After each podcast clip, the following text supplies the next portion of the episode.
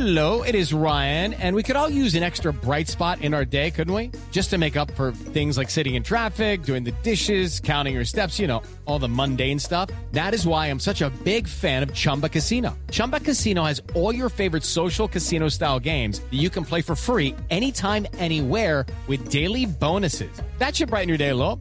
Actually, a lot. So sign up now at chumba casino dot com. That's chumba casino dot com. No purchase necessary. V G W Group. Void where prohibited by law. See terms and conditions. eighteen plus.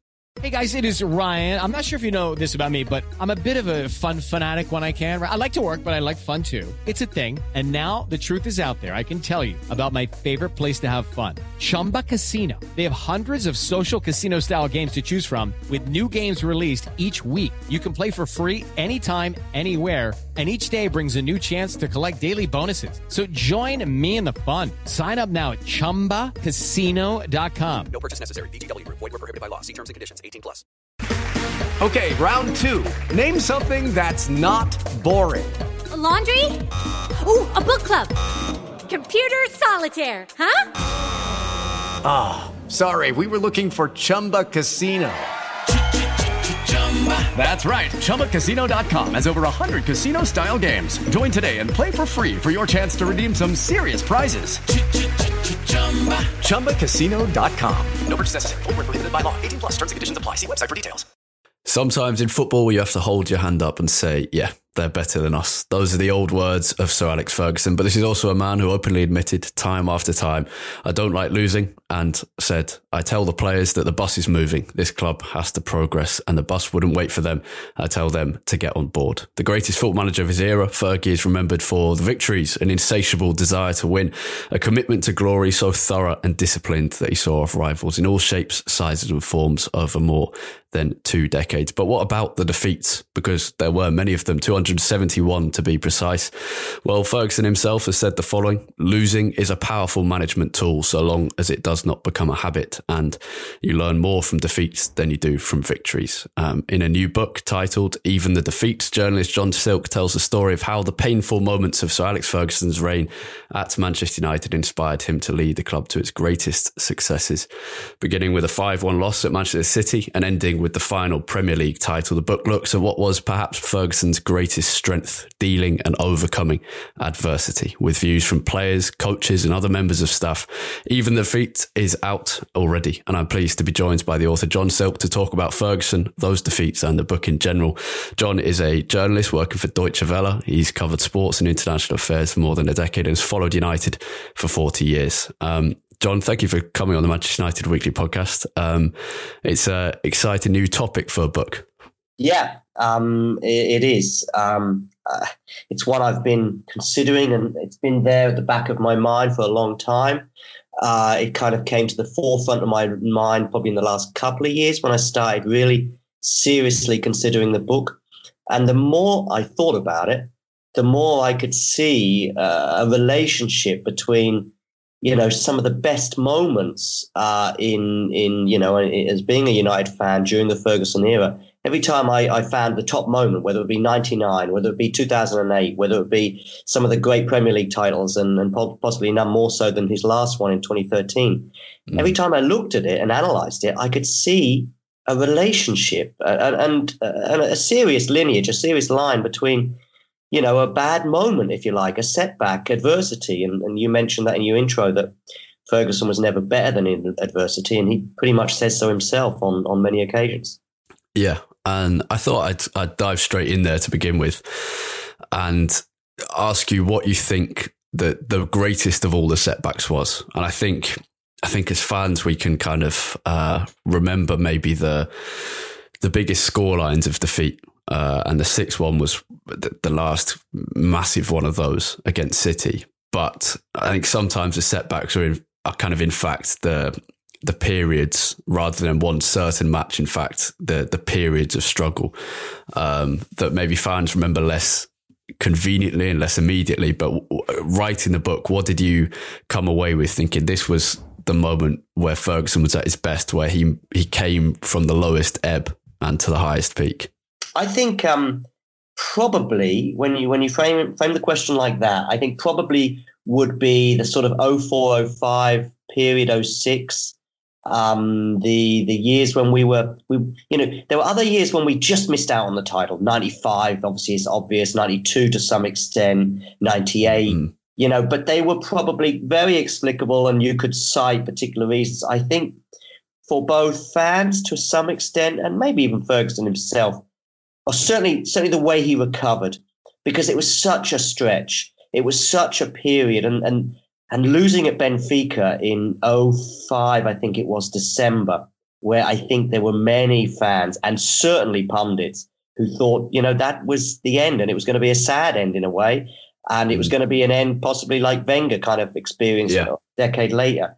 And I think we all feared that. We'd still remember him as being one of the best, if not the best managers in United's history, even if he'd gone out on a slightly lower ebb in sort of oh six, oh seven, if he hadn't quite managed to drag the club from that period. But I think the reason why for Ferguson it's also particularly impressive is just because, you know, I think he was looking at the longer game.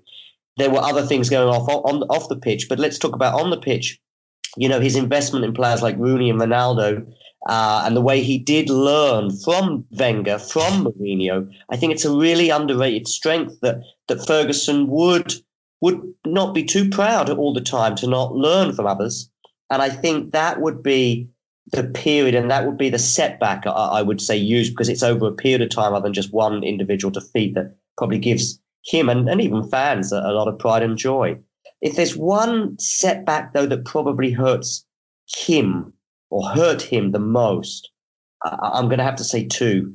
Uh, I think the time, losing the league and the manner in which they did in twenty twelve, losing that, you know, devastated him. And, you know, knocked the wind out of him to some extent, and even his family. I mean, he talks about his wife not wanting to, or, you know, his wife says he didn't, she didn't even want to go out because she was too afraid of meeting City fans. And I spoke to Paul Hayward uh, at length about this and and how devastated Ferguson was about it. Um, however, he recovered from it, and he responded a year later. And he and, and, and Paul Hayward also spoke about how, you know, his response to that was was magnificent. And Ferguson told Paul Hayward about the level of hurt that that gave him also strengthened his resolve. The amount of time he'd spend analysing opponents, the amount of time he'd spend in the in the video analysis room was driven and partly down to the manner of the defeat from the year before. But there's probably a defeat or two, possibly, you could say, that he didn't recover from. And therefore, I think, retrospectively, in the six years or seven years since he retired, that I think two thousand nine, the yeah. Champions League final, and that's obviously something I talk about as a fan in the book, just because he never quite got the legacy in Europe, the the, the, the United yeah. era that he so yearned for. I think, I think for uh, certainly for me, I think that's the the single most painful game I can remember. Um, it, it was because, and, I, and you mentioned this in the book, because there was so much confidence going into that game. European champions, two thousand seven, we'd been close to a treble. two thousand eight, the double. two thousand nine, there was still the the expectation that Manchester United were the, the world's best team. And it, it wasn't just the the defeat and the result, but the, the manner in which Barcelona just dispatched of this incredible United side made the hurt so much more. And I yeah, I think that's one that, whereas the Aguero moment, I think, was made up for with such a dominant twenty thirteen title victory, I, I don't think two thousand nine was ever made up for. No, that's the that's the one that there was. I mean, obviously twenty thirteen was painful too, and uh, but I do think there's a bit different with twenty thirteen, because although that hurt Ferguson immensely at the time, and that's talked about in the book, and René Meulensteen gave me a lot of insight into that defeat and, and how Ferguson was afterwards. Um, I think with that defeat in twenty thirteen, there's not much really Ferguson could really have done differently. I mean, he set the team up amazingly home and away. We probably were the better team for seventy-five, eighty percent of that. And, of course, the the sending off of Nani. And whereas two thousand nine, there's a lot of regret, I think, with that. And going into the final as favourites. And you win that match, and suddenly Ferguson can retire knowing that that we had what, what he always wanted, which was a United era of, if not dominance, you would certainly call it the yeah. United era, given, as you highlighted, two thousand seven being so close, winning it in oh eight, winning it in oh nine. you know, you've got a, a nice body of work there that, you know, for three, four years, you know, we got to the final again in two thousand eleven, but we were a long way off Barcelona by then. Um, yeah, that's that's that's that's the one, really. And and we could have and should have done better. I, I talk about it in the book, and I think um, Queiroz's absence on the training pitch, I speak mm. about it a lot regarding the two thousand eight, you know, Champions League victory. And uh, I think his absence meant that Ferguson felt, in a way, in oh nine and then also in two thousand eleven, there was no other way that Ferguson felt comfortable setting up a team. So he wanted to be open. And I know we played three in midfield, but there's so many different ways you can play, you know, three in midfield that this, uh, we were still very aggressive, I think, in terms of the first fifteen minutes. It was going behind that, that killed us that night. And Ferguson has a lot of regrets about that game. Yeah, you mentioned Queiroz, and I think that for all of us, that uh, there's a, for some people it's kind of a willing acceptance, and for others it's kind of a reluctant acceptance that he was so crucial to two thousand eight. Um, and I'd be interested in more about uh, the the journey from the A C Milan semi-final defeat in two thousand seven to Moscow in a second. But you've spoken to, you mentioned René Meulensteen and, and many others, um, journalists, coaches, ex-players. And it, it clearly changed over time and, and depended on the scenario. But can you attempt to summarise the, the default standard response of Sir Alex Ferguson to a setback, to defeat? And I I think from my perspective, having not studied it in the detail that you have, it, it, it seems kind of to be broken down into the convincing the fans to carry on trusting him, whether that's through the media or a change in performances, and then the internal uh, kind of diplomacy in the dressing room. Um, but, I mean, you, you go ahead with your knowledge. Sure. Uh, I mean, René Meulensteen uh, spoke about that, and we'll talk about it in three phases. Um, there would be the sort of the first phase in terms of the dressing room, uh, how he reacted. And sometimes he'd be unpredictable in the dressing room, and, and the players... Kind of, I mean, Ferdinand also spoke about that level of unpredictability on, on occasion. I think he liked that, that that sometimes that they would expect to get a bollocking and they would get the arm around the shoulder. Or, but but in general, Ferguson's reaction to defeat would just be, did they let the players, did they let themselves down? You know, I think in two thousand nine, for example, he did think he let themselves, you know, they let themselves down. Michael Carrick's uh, spoken about that on more than one occasion. Um, but yes, yeah, so there'd be that reaction in the dressing room. Now, that may also be at half time, by the way. Uh, and Ferguson was a master at uh, getting his message across, being angry with players, for example, and yet still motivating them. We know that some people don't take well to criticism. Um, but, you know, Ferguson could also do it in a very clever way. He could say, you're better than that, you know, which is an excellent phrase to use with a player who's being chastised. And yet he's going, wow, you know, he thinks I'm a good player. Uh, and, he, and he's going to go out and, and perform better in the second half, for example, or, or the following week. Um, there's also that bit that you spoke about with the media. And I think when it came to the media, Paul Hayward speaks about it and how he would, you know, get himself ready for the media. And this could be on the Friday before the match, and this could also have followed a, a defeat a few days before. And Ferguson would go on the attack and he'd be ready for it. And um, he, but he'd want to get a message across. You know, uh, Clive Tyldesley told me that that once that, uh, you know, he interviewed him after a Manchester Derby defeat in two thousand two, and Ferguson was raging about about the players, basically, and how he wanted to let the fans in to let them know what it meant to lose a derby. And Clive Tyldesley joked that he could have asked him what the capital of Ecuador was that day, and, and Ferguson still would have responded the same way. Um, so I think Ferguson knew what he was doing, and there was often a message in this time that he wanted to get the fans on board too.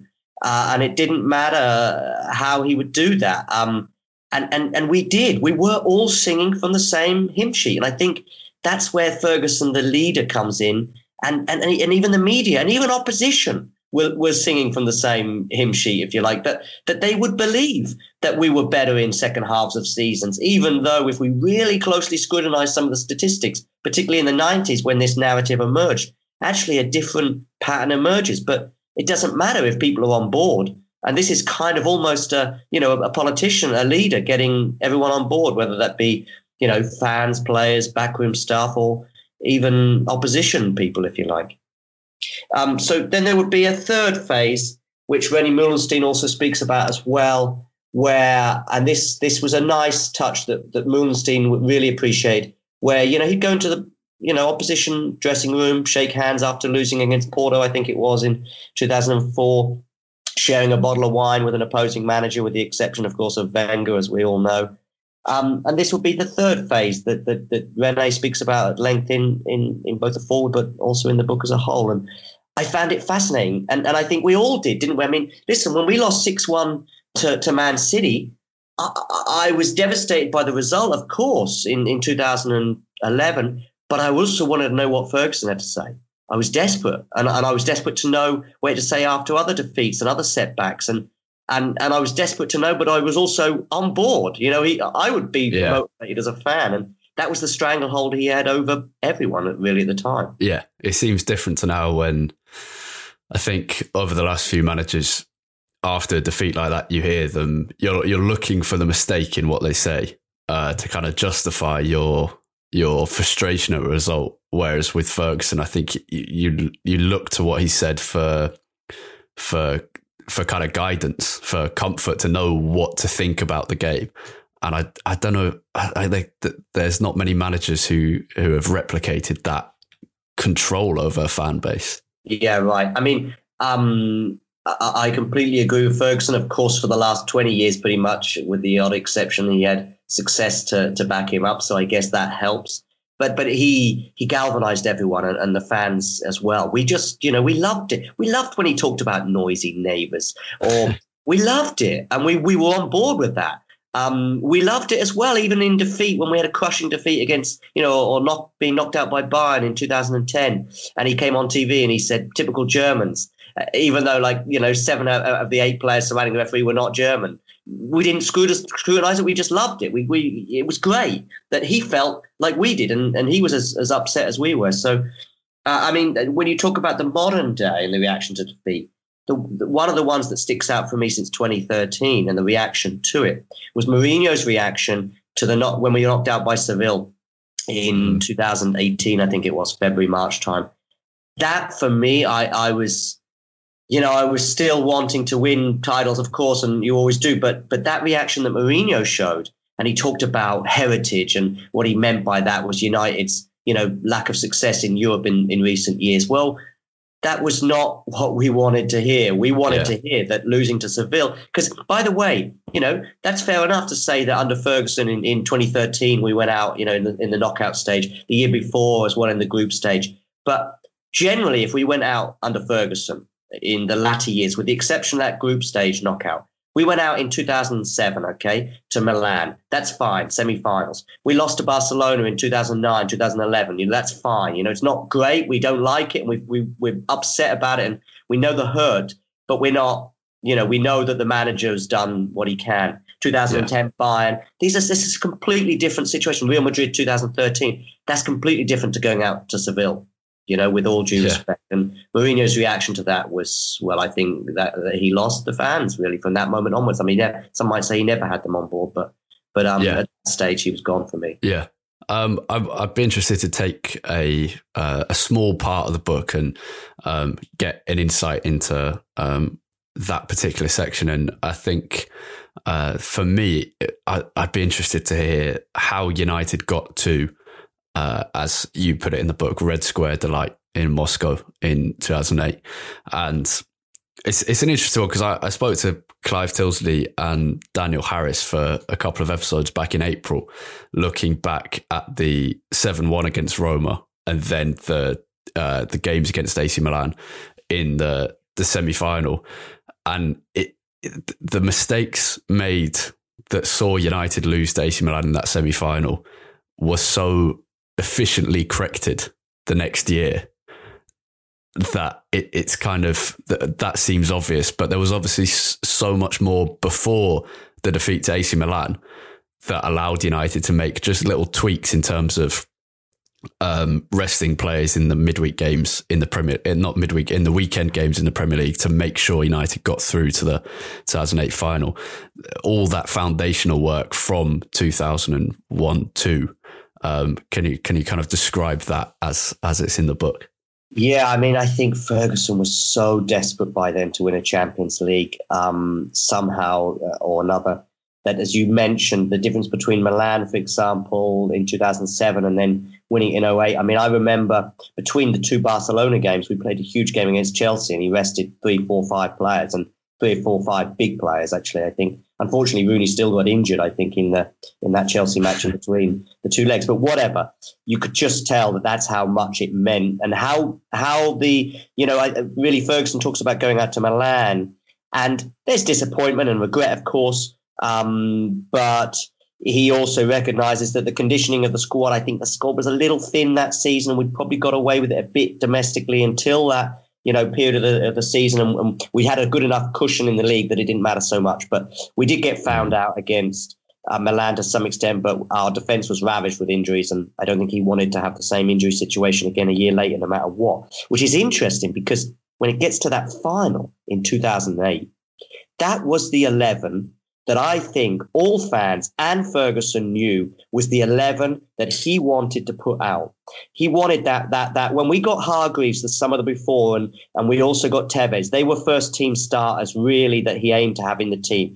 Nani and Anderson were bought with a bit more long-term and were going to be squad players. And do you know how many times that two thousand eight team played together as a, as a starting eleven? I'm going to assume it was, it was none before that. It was none before and it's been none since. So it's once. And it was like a crescendo, if you like. And that was the eleven that I'm, well, I mean, listen, it, there's no more evidence than than to say that we went into that final. I think Saha was the only, Saha was the only player that was unavailable through, through injury. I thought Gary Neville as well, but, but whatever. I mean, that, that was the eleven that he wanted and he got them to the peak at the, the right time, if you like. And that was really, Ferguson would often talk about peaks. I think that journey, of course, though, I mean, you mentioned sort of oh one, oh two, the journey really begins in two thousand.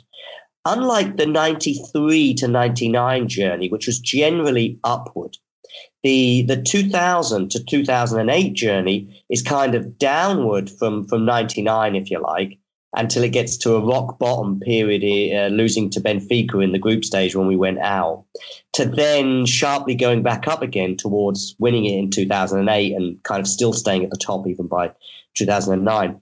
And uh, the two thousand evolution to two thousand eight is interesting. So many people have covered this, but but it's kind of clear with the with the way that we went out in two thousand um, to Madrid that we were too cavalier, and the idea of winning the Champions League like we'd won it in ninety-nine was very quickly abandoned. Between two thousand and two thousand two, the Verón basically purchase wasn't a defensive purchase. Verón was not a defensive player, far from it, it you know.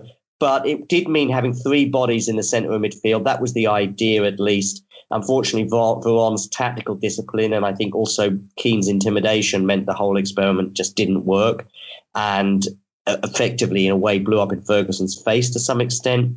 Mm. Um, but it just meant and there was a gradual decline until that Benfica result in oh five. Now, of course, also in this period, which is crucial, two things, if you like, uh, or three, arguably, if you throw Rooney in as well, his evolution. But it's it's it's the Ronaldo effect, if you like, that when he came in in oh four and Carlos Queiroz, that when when Ronaldo was signed, so I think it was, yeah, it was oh three Ronaldo was signed, same summer that Beckham went.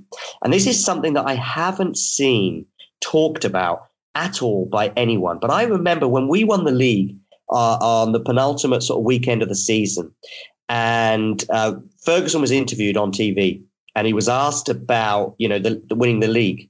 And all he wanted to talk about really, or certainly the thing that hype, that struck for me was he wanted to talk about going out uh, in the Champions League that year in the quarterfinal to Real Madrid as well in sort of Beckham's sort of last hurrah, if you like. He came off the bench and all the rest of it. We we kind of know that that result and Ronaldo, uh, the Brazilian Ronaldo's hat trick.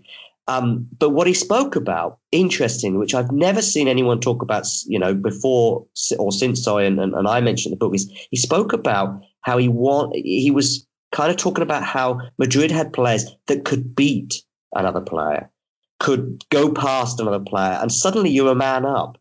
So uh, the idea that he felt that Beckham could possibly do that was obviously not the case, although he didn't mention him, of course, by name.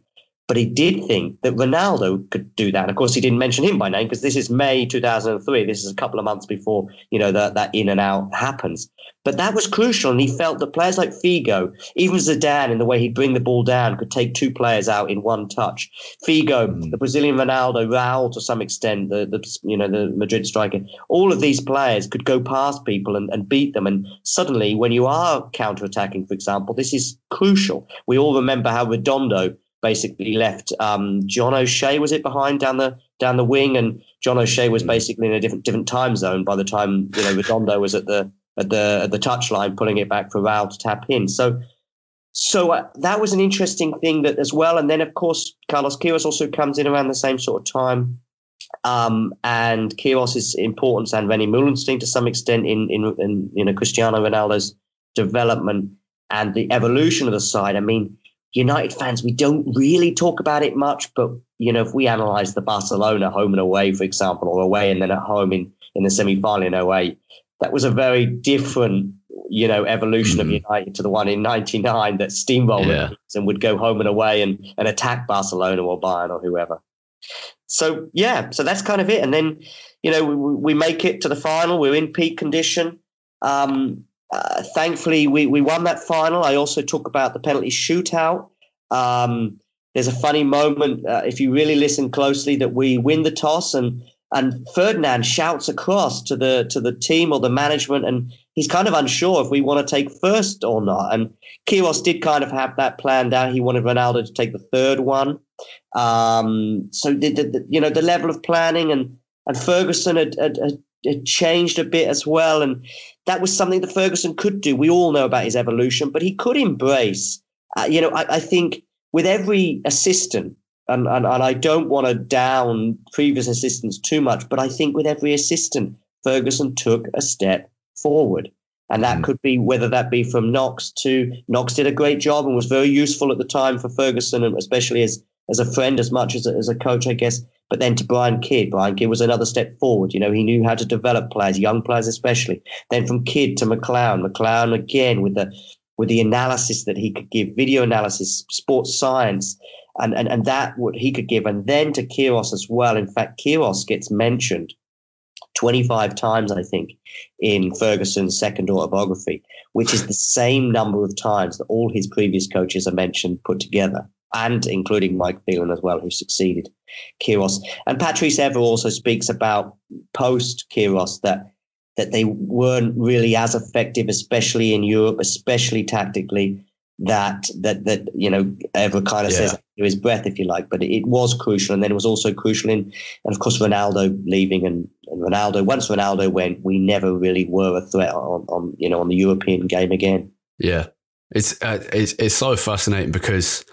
For such a great manager who'd, I mean, uh, a manager who'd already received the knighthood by this time, it's the acceptance in even in two thousand seven that there was still lessons to be learned.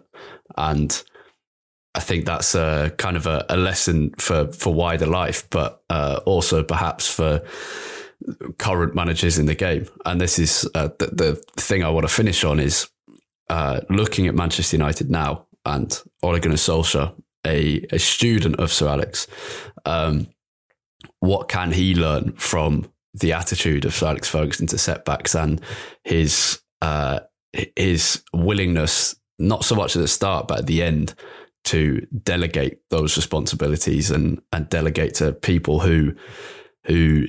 knew better than he did in Carlos Queiroz and René Meulensteen. Yeah. I think there's a couple of differences before I sort of fully answer the question, though. Solskjaer, of course, is ex- much, much, much younger, uh, you know, when he, you know, when he kind of took over, and also, you know, where he is now to where, you know, Ferguson, Ferguson was in his seventies when he retired, for example, and when he took over was in his fifties. Very different to Solskjaer. So talking about delegation, you know, one of the reasons for that was also Ferguson's age. You know, I, I think mm. he loved being around younger players and all that, and he spoke about it a lot. But he also, you know, was more than happy to, to you know, take a back seat and let certain other people come in and, and do that. Solskjaer's a bit more of his own man, I would say, compared to the Ferguson at, at the end, if you like, who would delegate. I think Ferguson, uh, Solskjaer, of course, wants to be hands-on on everything. Um, yeah. where whereas Ferguson would, would take a back seat, if you like, to some certain, you know, let, certainly coaching sessions, for example. Um, where I think Solskjaer as well is at a, at a at a slight disadvantage, if you like, or big disadvantage compared to to Ferguson, but also with other managers around at the moment, where Guardiola and, and, and Klopp as well, is that on upon arrival, Ferguson was already established as one of the top, top, top coaches, managers, whatever you want to call it, in Britain at the time, to some extent, yeah. to a lesser extent, Europe. So when Ferguson arrives, he's already got a huge body. He's got ten years of, of, of really good stuff at Aberdeen, or a bit less than that. So, and, and same, you know, Guardiola and, and Klopp have ten years of, of, of top, top, top success. So when they come in, it's like this. Solskjaer doesn't have that, and he doesn't have that background. So, When we when we analyse Solskjaer, we're also thinking, well, he does, hasn't, you know, won a Premier League or a Champions League or a Bundesliga or, or whatever. He hasn't had a period of success. So, you know, he the the the non-Man United fans, let's call it at least, are certainly going to question him a bit quicker as a result. Yeah. Um, where Solskjaer could learn, I suppose, um, would be, you know, and I think he has got his own style of management. I do think, in terms of the way we set up, is uh, different to Guardiola and and and um, uh, Guardiola and um, and Klopp. You know, we do we do press, we do try and play out from the back, but we are a little bit more on the counter-attacking side. I yeah. do think that that has made us a bit one-dimensional, if you like, when it comes to teams that we need to break down, and I think that was the idea behind Fernandes and to some extent Van der Beek's purchases. Um, where could he learn specifically? Well, I think I think he has learned a bit, because I think at first, that first six to twelve months, you know, was good for the first three months, but then less over the next three. And we were thinking, well, we do want someone a bit different to Ferguson. And I think he has moved on a bit, and he doesn't kind of talk as often about Ferguson, how it was in the yeah. past. I think it's the right thing to do. Um, but I think, you know, this, this, this, this more than one way to skin a cat. And, and, and I think Ferguson certainly had that in his locker, whether it be tactically or whether it be off the pitch mm. or, or whatever. Um, so I guess that's the, that's the, the thing that I would like to see, that there's different options we would have on the pitch, uh, really, because yeah. uh, I think that would be the, the best thing that he could possibly do, and, and, and find different styles of play, and, And maybe, maybe, you know, maybe even get, you know, someone else. But the, the problem that Solskjaer has is we both know that it's a lot more than just the the coach. We you, we need two or three other people at the club that kind of know what they're doing. Yeah. Uh, unfortunately, we don't know. I mean, it, it's it's obvious. We we know what yeah, Wood's yeah. strengths and weaknesses are, and he, you know, he's displayed his weaknesses very clearly over the last seven years. And we need him to take on a different role. But the problem is, is removing him from that role. And then, of course, who needs to remove him from that role? Well, the owners. And, and, and it's just, I mean, it's so yeah. obvious. It's, I mean, you and I could sit down and look at, you know, twenty decisions that the club have made since Ferguson left. And probably seventeen of them would have been wrong, eighteen. And what makes it worse is probably we knew that at the time. Yeah. You know? So yeah. it's not us being clever after the event. Yeah, it's it's interesting though, because you do.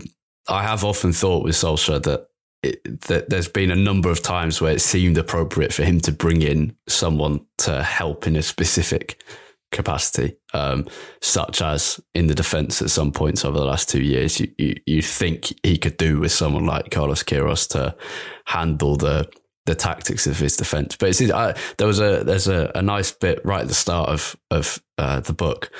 Uh, from René Meulensteen, talking about Ferguson showing him a flip book just after he'd been brought into to United.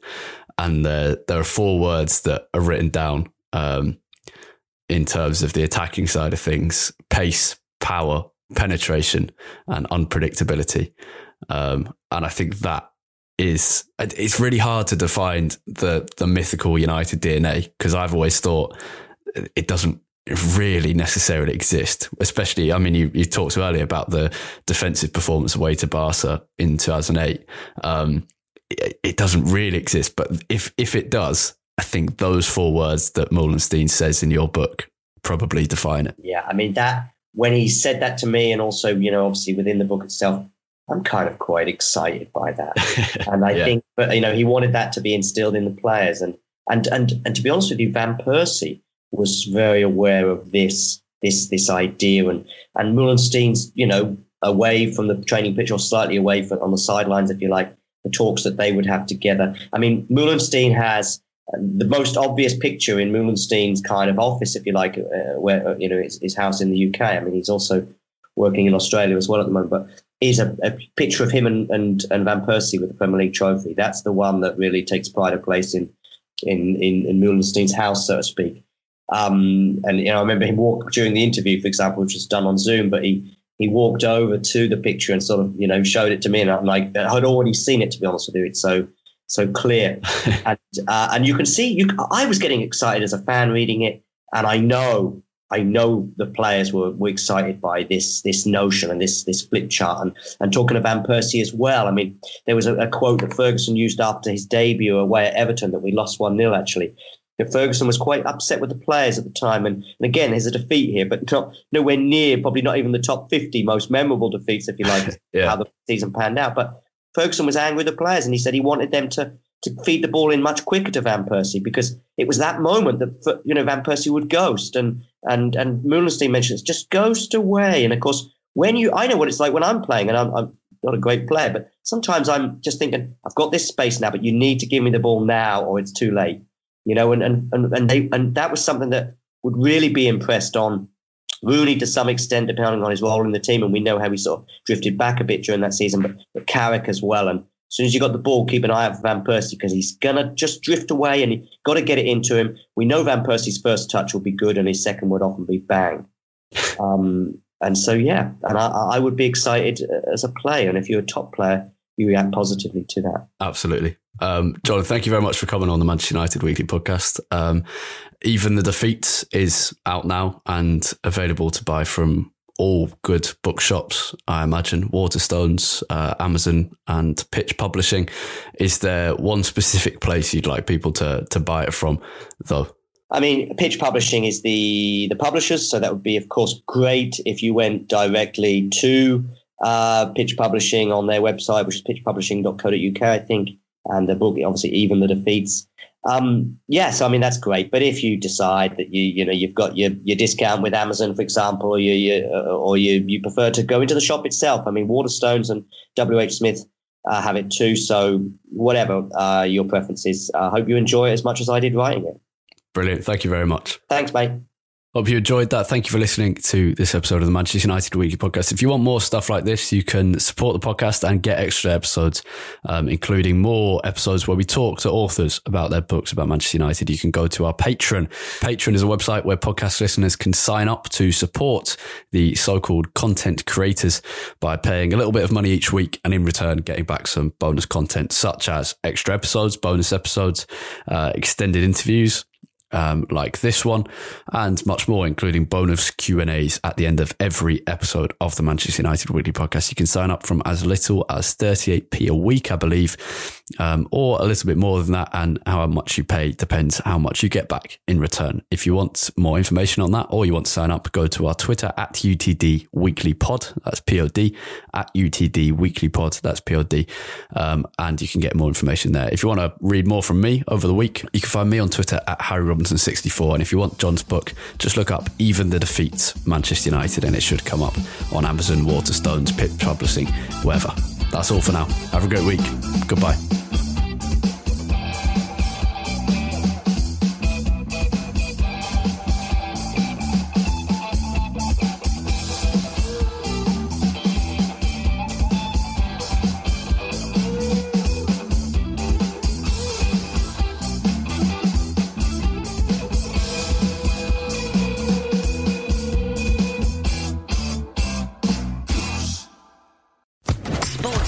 Podcast Network. I'm Victoria Cash. Thanks for calling the Lucky Land Hotline. If you feel like you do the same thing every day, press one. If you're ready to have some serious fun for the chance to redeem some serious prizes, press two. We heard you loud and clear. So go to lucky land slots dot com right now and play over one hundred social casino-style games for free. Get lucky today at Lucky Land Slots dot com. Available to players in the U S, excluding Washington and Michigan. No purchase necessary. V G W Group. Void where prohibited by law. eighteen plus. Terms and conditions apply.